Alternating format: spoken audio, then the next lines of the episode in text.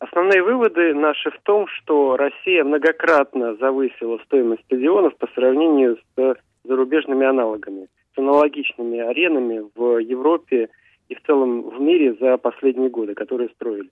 Мы сравнивали отдельно строительство новых стадионов и реконструкцию старых стадионов. Брали данные международных аудиторов компании KPMG и сравнивали со стадионами, которые строились во Франции к Евро-2016. По нашим данным, сумма по сравнению с аналогами за рубежом завышена 95 миллиардов рублей. Всего стадионы в России обошлись порядка 212,5 миллиардов рублей. То есть сумма завышения, она, она действительно существенная по сравнению с общей суммой. И с чем вы это связываете? То есть почему настолько это все завышено? В первую очередь с коррупционной составляющей, которая состоит в том, что изначально распределение средств на подготовку чемпионата проходило непрозрачно. Средства были переданы конкретным крупным генподрядчикам, из которых большинство так или иначе либо связаны с Путиным, либо они друзья Путина, либо они вхожи в коридоры власти. И в дальнейшем перераспределение этих средств через субподрядчиков также проходило непрозрачно и до сих пор неизвестны подробности. То есть изначально, как мы предполагаем, эти средства, оценку, собственно, сколько необходимо потратить, проводили те же самые лица, которые и выполняли эти подряды. Но это предположение, как раз это хорошо бы объяснило, почему э, сумма настолько завышена. Кроме того, здесь э, почему такой вывод мы делаем? Потому что основные интересанты таких действий это вот, собственно, те самые генподрядчики, которые есть, а поскольку их выбор проходил в верхах без проведения торгов, то, соответственно, напрашивается подобный итог. Кому э, выгодны вот эти завышения расходов, кто получает выгоду? Вы уже упомянули о том, что это друзья Путина. А можно вот поподробнее?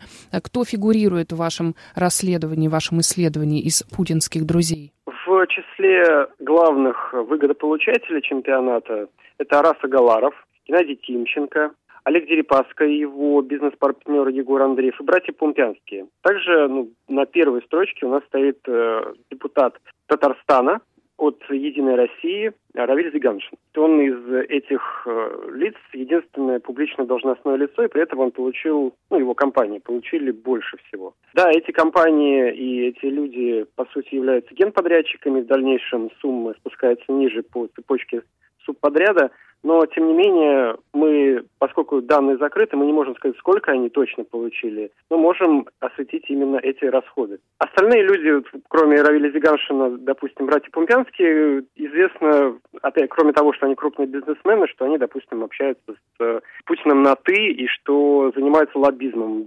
Об этом были публикации в СМИ, и они некоторые решения на государственном уровне, которых заинтересованы, продавливали. Но остальные во многом не нуждаются в представлении. Единственное, что возникают вопросы с Олегом Дерипаской и Егором Андреевым, поскольку с «Зенит-ареной» случился, наверное, самый громкий скандал среди всех стадионов и к ней привлечено самое большое внимание. И с ними были расторгнуты контракты. Он также в 2014-м продал свою долю бизнес-партнеру, соответственно, Егору Андрееву. Поэтому мы их включили, конечно, но здесь есть некоторые оговорки. А сколько всего у вас спортивных объектов э, построено к этому чемпионату мира? И есть ли среди них объекты, стадионы, построенные без нарушений? Единственный случай, где мы не увидели завышение по сравнению с зарубежными аналогами, это Сочи. Как ни странно, э, стадион Фишт его цена, в принципе, сопоставима с э, зарубежными аналогами, но здесь нужно учесть, что Фишт, в принципе, строился недавно, строился по современным стандартам. Он рассчитан на крупные футбольные мероприятия,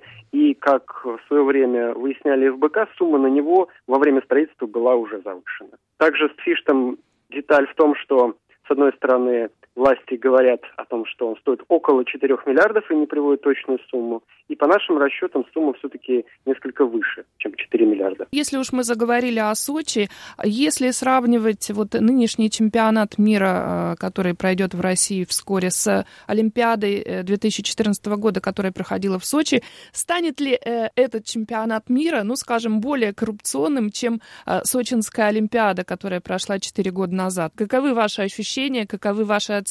Дело в том, что с Сочи информации даже было больше. И вот, допустим, в расследовании в БК они очень много внимания уделили закупкам, связи с офшорами, что сейчас выяснить уже ну, практически невозможно, потому что то, что мы видим, это передача сумм от генподрядчиков субподрядчикам, которые часто являются теми или иными государственными учреждениями, государственными структурами, а те передают в свою очередь своим дочерним структурам, и дальше цепочка теряет. Вывод, если из Сочи сделан, то сделан негативный. Власти вместо того, чтобы обеспечить максимальную прозрачность чемпионата, засекретили данные о расследованиях, засекретили данные о проверках счетной палаты, выводы неизвестны. Нарушения, которые мы встречаем, мы суммировали их и хотим как раз вот во второй части доклада подробнее о них рассказать, то, что по открытым данным можно проанализировать.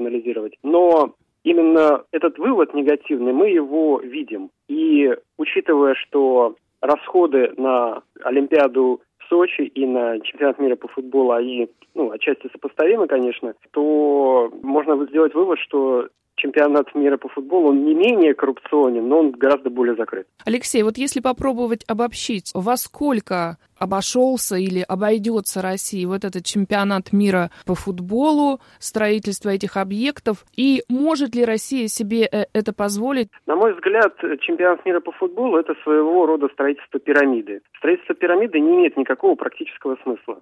Оно нужно для того, чтобы активизировать население, создать искусственный рынок, создать искусственные рабочие места. Но проблема с чемпионатом в том, что большинство арен, которые построены, в дальнейшем используются, скорее всего, не будут, просто потому что в этих городах нет таких стильных футбольных команд, нет таких крупных футбольных событий. Расходы в целом на чемпионат мира свыше 635 миллиардов рублей. Да, там были последовательные изменения цены, и цена возрастала.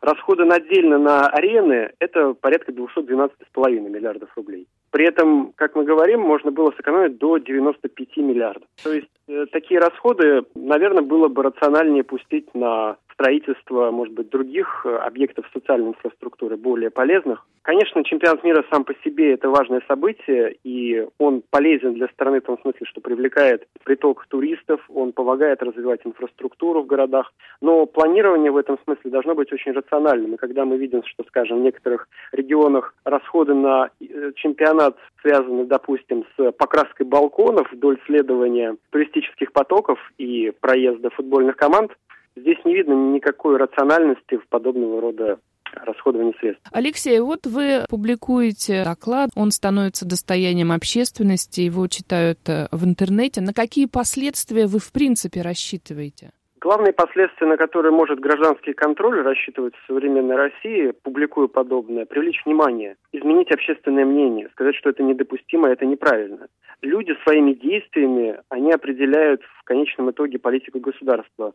Массовое недовольство, оно влияет власть не сможет игнорировать массовое недовольство. Мы хотим распространить этот доклад как можно шире. Мы планируем его распечатать и распространять в том числе в регионах и рассказывать, сколько их регион вложил в проведение Мундиаля. И да, мы добились, допустим, реакции уже от Министерства спорта, но она настолько, ну, скажем, убогая. Они ответили, что все в порядке, коротко, по существу. Mm-hmm. И нет никаких, э, никаких пояснений, допустим, с «Зенит-ареной». Мы говорим, что это один из самых растратных стадионов. Они вообще его не упоминают. То есть власть просто игнорирует то, что ей неприятно, невыгодно, то, где она чувствует свои глобальные упущения. Поэтому наша задача в этом смысле именно привлечь внимание людей к этому, потому что мы не парламентская партия. Мы не можем завтра изменить законодательство, и у нас нет полномочий Следственного комитета. Гражданский контроль занимается другим. И вот главная наша задача – это привлечь внимание. Как вы думаете, как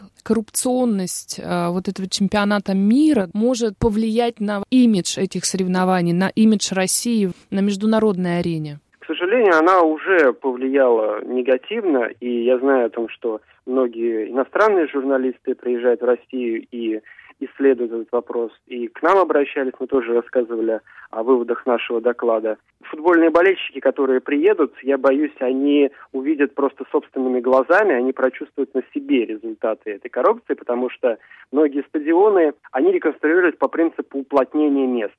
Стадион mm-hmm. сам не расширялся глобально, в нем просто делалось как можно больше сидячих мест. И, естественно, они менее комфортные, те нарушения, которые уже известны, и та информация, которую мы собирали, говорит о том, что в некоторых местах эти кресла просто очень легко отламываются. То есть люди на себе увидят очень высокие цены, скорее всего, в гостиницах. Они увидят, возможно, транспортный коллапс, потому что транспортная проблема в той же Москве, она до конца не решена, и вряд ли когда-то в обозримом будущем будет решена.